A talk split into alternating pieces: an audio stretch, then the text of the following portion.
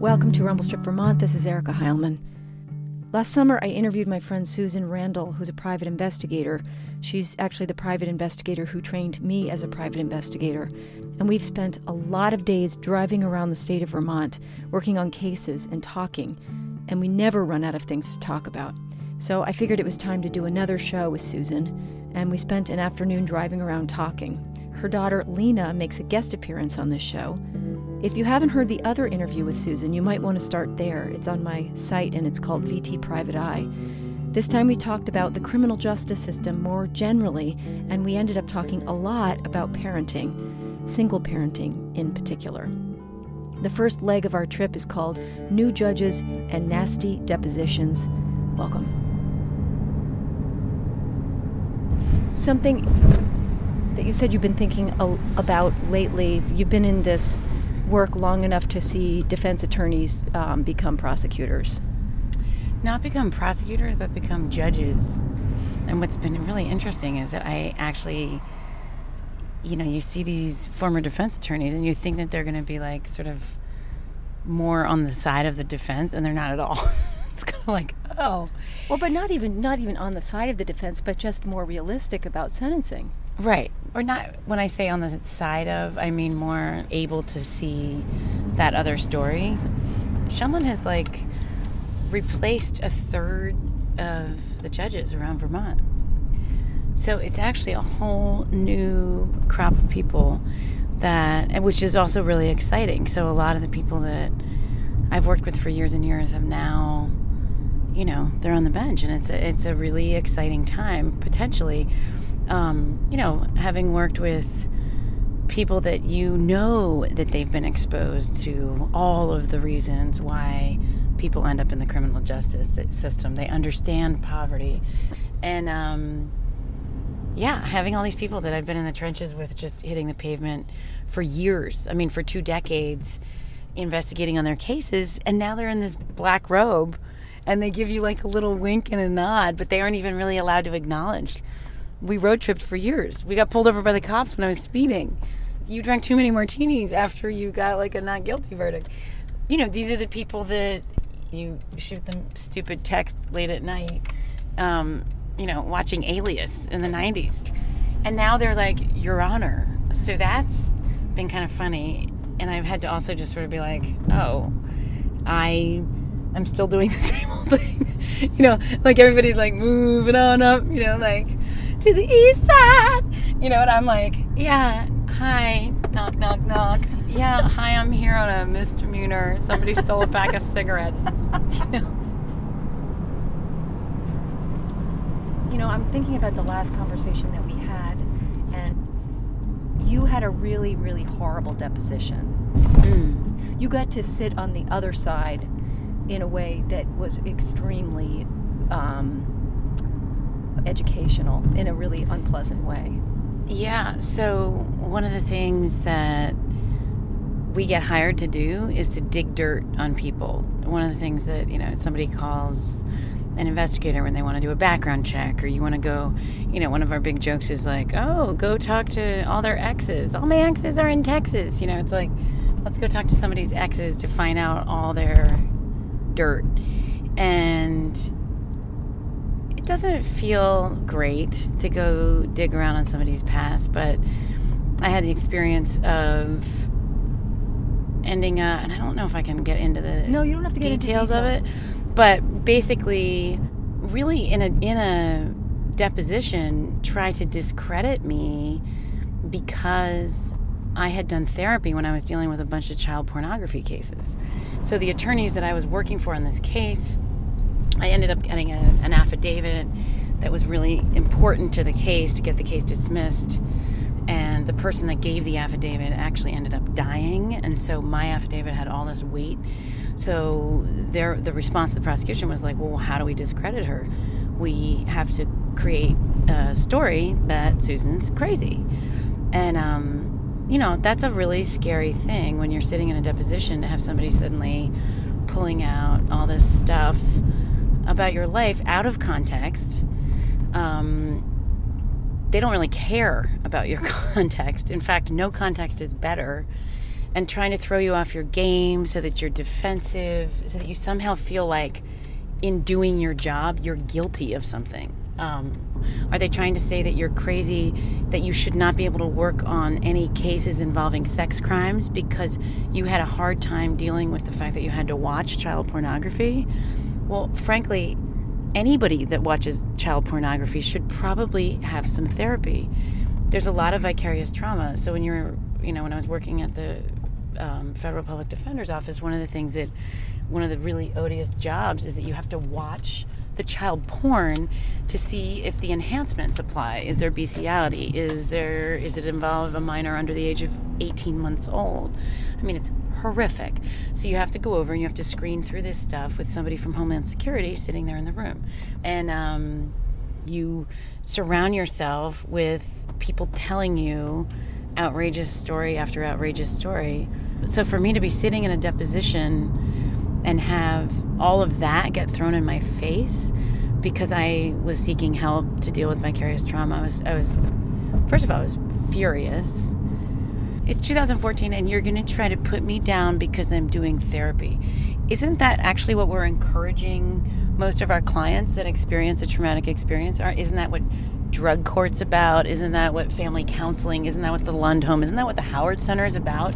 So you're going to be critical of an investigator who, on her own, goes out and gets some mental health assistance in processing something that's really troubling. So I was kind of sitting there in this deposition, like, shame on you. But one of the, so part of the job of, of investigator is digging dirt, but I'm always proceeding with the idea that I'm also trying to create context and to make a story that is true and makes sense. But is that a story I'm telling myself? Because whatever you decide, whatever you find, it's not your narrative to tell. Well, I think that's a good point. I also think that, um, yeah, we fill the wheelbarrow and they build the house, you know? So we get a lot of goods and then they figure out how they're going to string those things together in a narrative that works to the best end for them to advocate for their client. What is the best story for the side that we're representing? But to have there be this story that's being told, like, oh, well, how do we throw out the affidavit? Oh, Susan's crazy. But are you saying that that, it seems to me that the, the legal system as we have conceived it or as it is, that's, that is how it works. There isn't anything out of bounds in that approach. No, I guess I guess it's just what was what's what's hard is when you're for me to be on the flip side of it was um and it actually you know what it really made me listen more to my clients you know you get the you get the discovery on a case right? And you read through it and it's like everything's in black and white. Like these are the text messages. Clearly he did this. Here are the phone records. Everything's stacked up and your client just looks like they're a lying sack. So to be in this position where they had stacked up all these facts, facts, quote, uh, quote unquote facts about my life in the worst possible light possible, made me come back to investigating after that experience. Like, you know what? I am going to believe my client absolutely. And so, I, what I've actually started doing with Discovery is I'll hand them a highlighter. I want you to highlight every fact that they've twisted or laid out in the wrong way that doesn't that's not accurate. And then I want you in the margin to tell me who are the people I can talk to that can verify that this is inaccurate.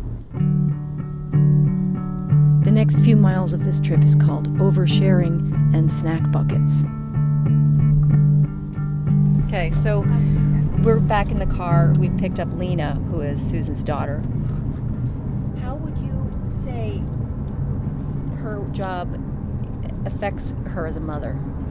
Well, I think she has a lot of compassion for people, and she also has a lot of ideas about like the world and how she she's very open with us about her work and what she does.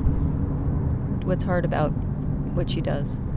Well, I mean, sometimes she takes her work home with her. Um, sometimes she'll hear something really awful or have to spend all day dealing with people who aren't really generating positivity and it kind of comes home with her sometimes and it makes it harder to like have just be sunny when she comes home and she's a little bit yeah i would just say that. But I definitely I feel like I have a more real sense of the world than a lot of my friends, especially when I went to private school with a lot of people who grew up in kind of cushy, really cushy, cushy lives. And I've had a pretty great life, but my mom's really kind of opened me up to a lot of the things that other people go through. And she gets angry when we take stuff for granted. Like, she gives us ride places and we're allowed to do sports and stuff like that because she's like there's so many people in the world. A lot of my clients would like love to have the kind of access to things and parents who care about you and and really s- supply for you i guess. Or i don't know. But um and do you, do you think that's a low blow? Do you think that's fair territory or do you resent that? I think it's fair territory most of the time um, but sometimes it's a little out of nowhere because our subject matter might not actually be relating to that, and somehow it always ties into conversations. Well, not always, but most of the time it has some tie in.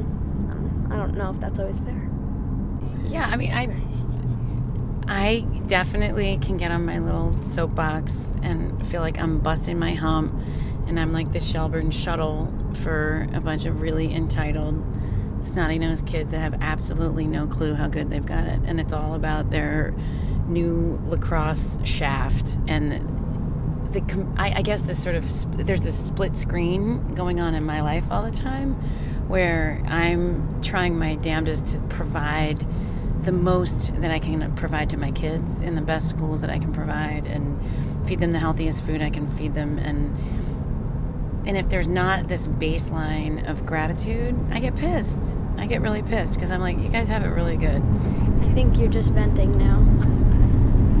I, I, yeah, you're just venting. So my family's very critical that I overshare, that I tell them way too much about what's going on. Um, and my thing is, I, it's probably a venting session. It's probably I have to own the fact that if you're a single parent and you don't have an appropriate person to talk to about everything all the time, you overshare because you're like, oh yeah, you think I'm in a bad mood? Well, try the guy whose whole family just burned to death. Like, he's in a pretty bad mood too. when you talk about the split screen, I mean, everybody who works, um, and particularly single parents who work, have a more kind of um, marked split screen. I mean, or at least management of the split screen is more stark. But in your case, how would how does the split screen, if you're a PI doing the kind of work you do, uh, can you just talk more about that or explain what that does? So, um, it's almost like there's the A storyline and the B storyline. So the A storyline is, I actually remember one day in particular um, when Lena and Raz were in kindergarten, they had this great kind of hippy dippy teacher, Ronnie, who would build ovens and teepees and she'd bake maple syrup and you would get the snack bucket and the snack bucket would come home with your kid and you fill it up with a healthy snack and the kid brings the snack bucket to kindergarten. And there was one day that i was meant to go to this crime scene and deal with blood splatters and um, it was like a really really awful gruesome murder that had occurred and they wanted to take pictures of this whole thing and i'll just never forget assembling the snack bucket and dropping Lena at kindergarten, and everybody's in there like, "Hello, everybody," and la, la, la, you know, and everybody's like singing their little song and saying good morning, and and um, and they is that the wrong song? What was the song that Ronnie used to sing at the end of the day? Clean up, clean up, everybody. The sheriff. Yeah. It's the clean up one. You just weren't on. You just weren't around enough to remember. No, but I just remember there being this like, wow, I am gonna leave this little bucolic little world of fairy houses and elves and everyone's boiling maple syrup, and then I'm gonna get in my car and I'm gonna go to this completely brutal crime scene and measure blood splatters and take photos of blood smears all over the wall of a place that somebody was brutally murdered, and then I'm gonna get back in my car and go pick up all these little elves with their snack bucket at the end of their day and try to be sunny And I do feel like there are times when everybody's like selling hot dogs at the lacrosse field in their yoga pants, and they're all like talking really light about this and that, and everything's really goofy. And I've got this hit list of stuff I've got to get done, and I feel like somebody's whole life is like is weighing on me, um, and and I'm trying to like volunteer to work my session at the hot dog stand, and it feels so stupid it feels like a Richard Scarry thing where you're like, what do people do all day? And I'm like, why did I choose to measure blood splatters? The flip side is there are days that I'll have like a stack of five inches of discovery and I just bring it to the river and I'm sitting in the middle of a river and my two kids are taking little naps on the beach and I'm reading and I'm billing out a federal case and when they have a performance at school at three o'clock, I can go do that and I can work later that night. Or, you know, I'm not stapled to like a fluorescently lit cubicle with a pension and a direct deposit check. And I feel like I have meaningful work. Like, I got some skin in the game. I really care about what I do. And I think not everybody is going to be great at sitting around doing glitter glue.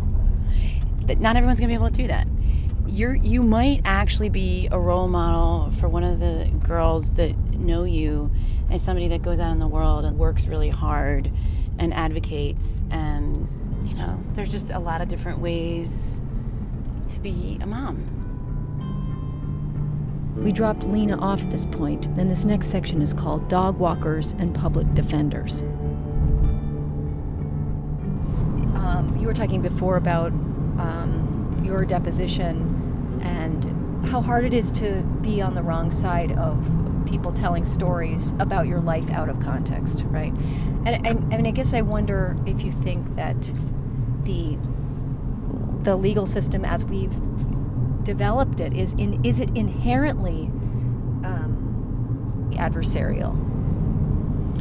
Yeah, I mean, I think that anytime that people's egos are involved, things things get competitive and adversarial. I think part of what you run into is people seeing successes or victories with they're basically other human beings' lives as feathers in their cap or as a way to advance their career or I mean there's all these different motivations and there's all these different stakeholders in the game that makes it really adversarial and I think that um, I think if we took a more of a stance of what is this case really about?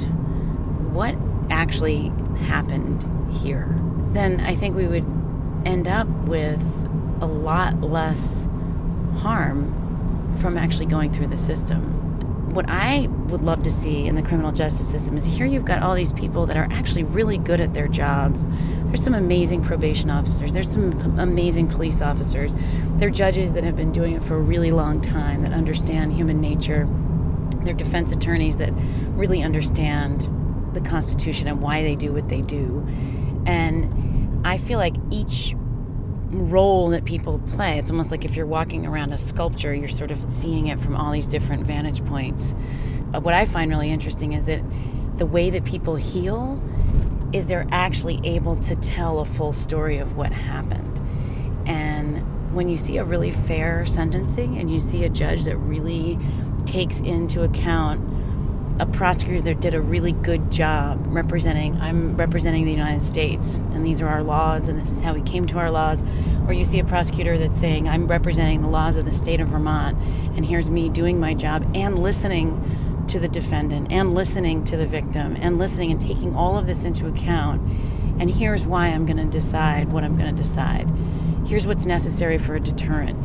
Here's what's necessary for rehabilitation. Here's the willingness that I see on the part of the defendant. If you see people taking all of these things into account and then actually having the key players that were involved explain why it went down the way it went down, there's an incredible healing and there's an incredible sort of takeaway for everybody on these cases. And I feel like, you know, where I've seen this the most is um, on death penalty work the amount of resources that we put into death penalty cases means that you have an unbelievable, thorough job done in the storytelling on those cases and a really deep understanding of what actually happened. But what's tragic to me is that it takes you getting to that horrible of a crime for anyone to take that amount of time. So most of the people that are on death row, no one ever spent anywhere near one one thousandth of the resources that they've done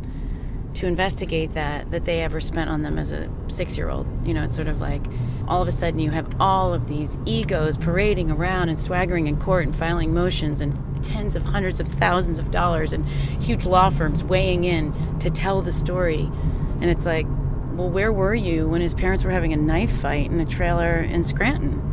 Could we use one billionth of the resources that we're spending on trying these cases with actually helping out the six year old in that trailer? And that's the piece that I would hope that if we tell a really good story as a as a machine, as the criminal justice machine, that our social policy can come out of the takeaways of these stories that we as we see them one after the other after the other. Where are things now with public defend in terms of public defenders in terms of their caseload and in terms of their experience level?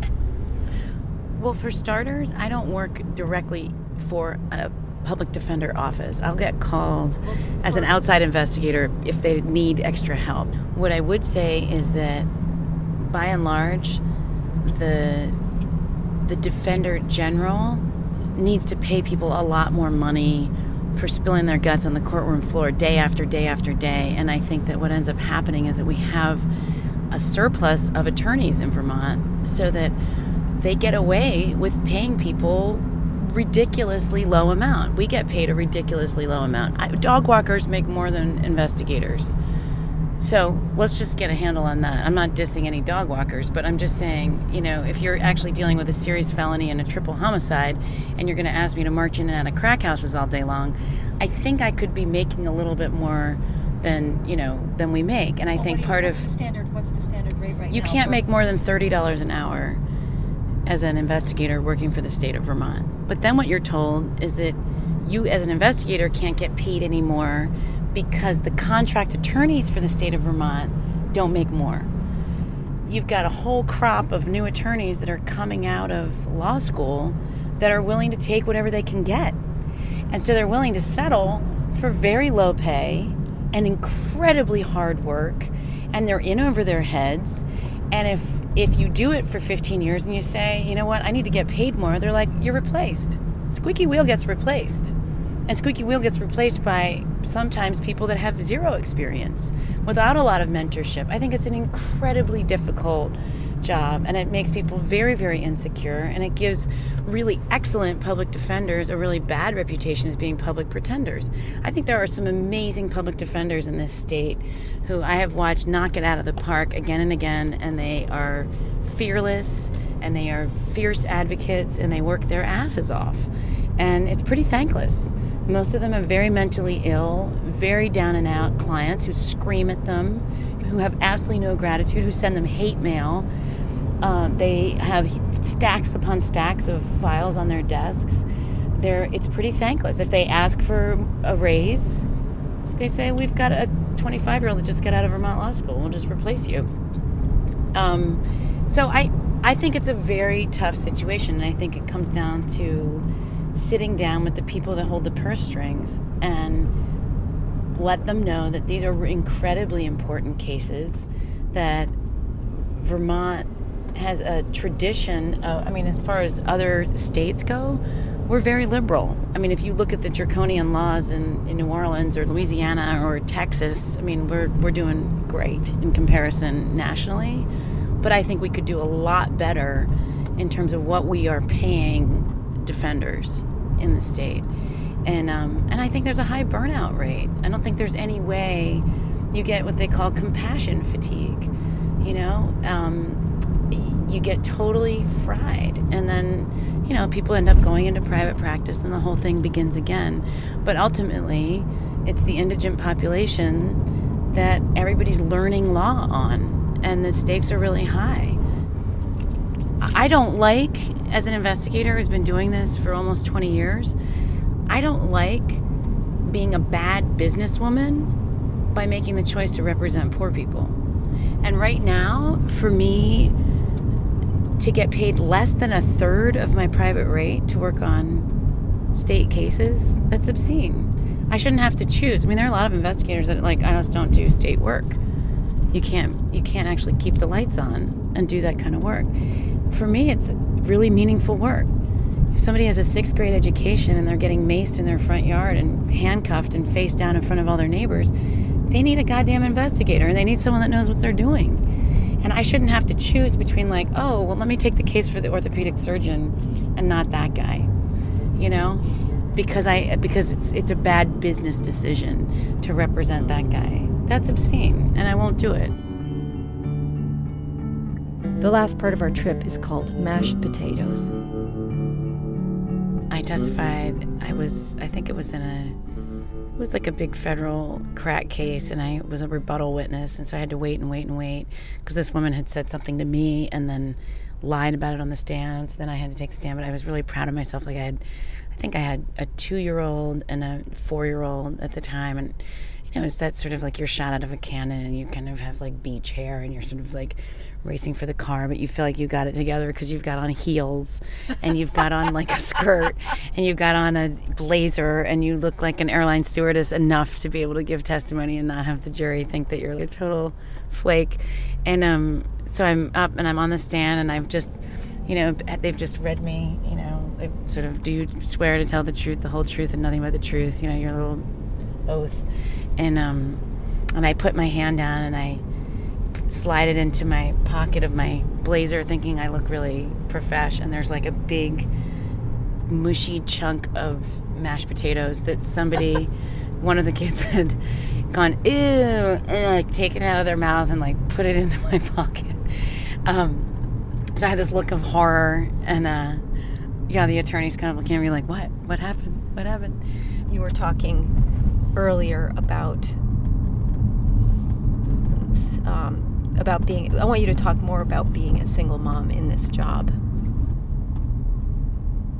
Um, I was just saying that when you don't have a whole support team and you come home at the end of the day in Vermont in the middle of the winter and you've got two kids in the car that you've just picked up at after school and they're the last one standing because nobody else was there to pick them up and you're stopping to buy groceries and you come home to a cold house and all the lights are off and there's been freezing rain and you've just had a day at the jail for four hours and your voicemail's full.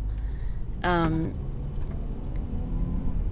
you understand when you go and you interview somebody whose husband's incarcerated and they're doing it all on their own then sometimes they're not keeping it all together. You totally get it. And there's this level of compassion that I think, as a single parent, doing this work, has, which has been really interesting, is that I think a lot of people, you know, that's the other. These are these other these single moms, you know, they hear these statistics, these single moms who are raising kids who end up incarcerated, these single moms who are strung out with their addictions, these single moms who whose kids have these rates of, you know, illiteracy or dropping out in 8th grade. I don't actually see them as the other. I'm like, "Oh, I am that too." And it actually really um, it sort of weaves this thread between you and the people that you're interviewing in a way that you can't fake it. You know, it's like if they're talking to me about feeling overwhelmed or they've got themselves walking around with a U-Haul of shame about losing it on their kid the night before, I totally can relate to that. And um, some days you're an awesome parent. Some days we knock it out of the park. Some days we are just right there and we say the right thing and they look over in the middle of their game and you're on the sideline and you see the goal. And some days I suck.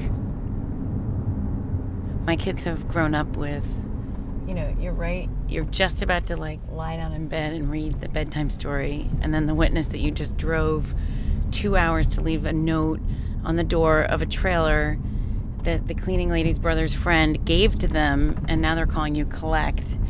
So you jump up and you're not going to read Ferdinand the Bull. You're going to actually take the call, and you're going to not only take the call, but you're going to do one of those like you're not only going to have your mom like yanked, but now she's going to be a total biatch and like and snap her fingers at you to just shut up while she's on the phone. yeah, I mean it's really it's not that sexy actually.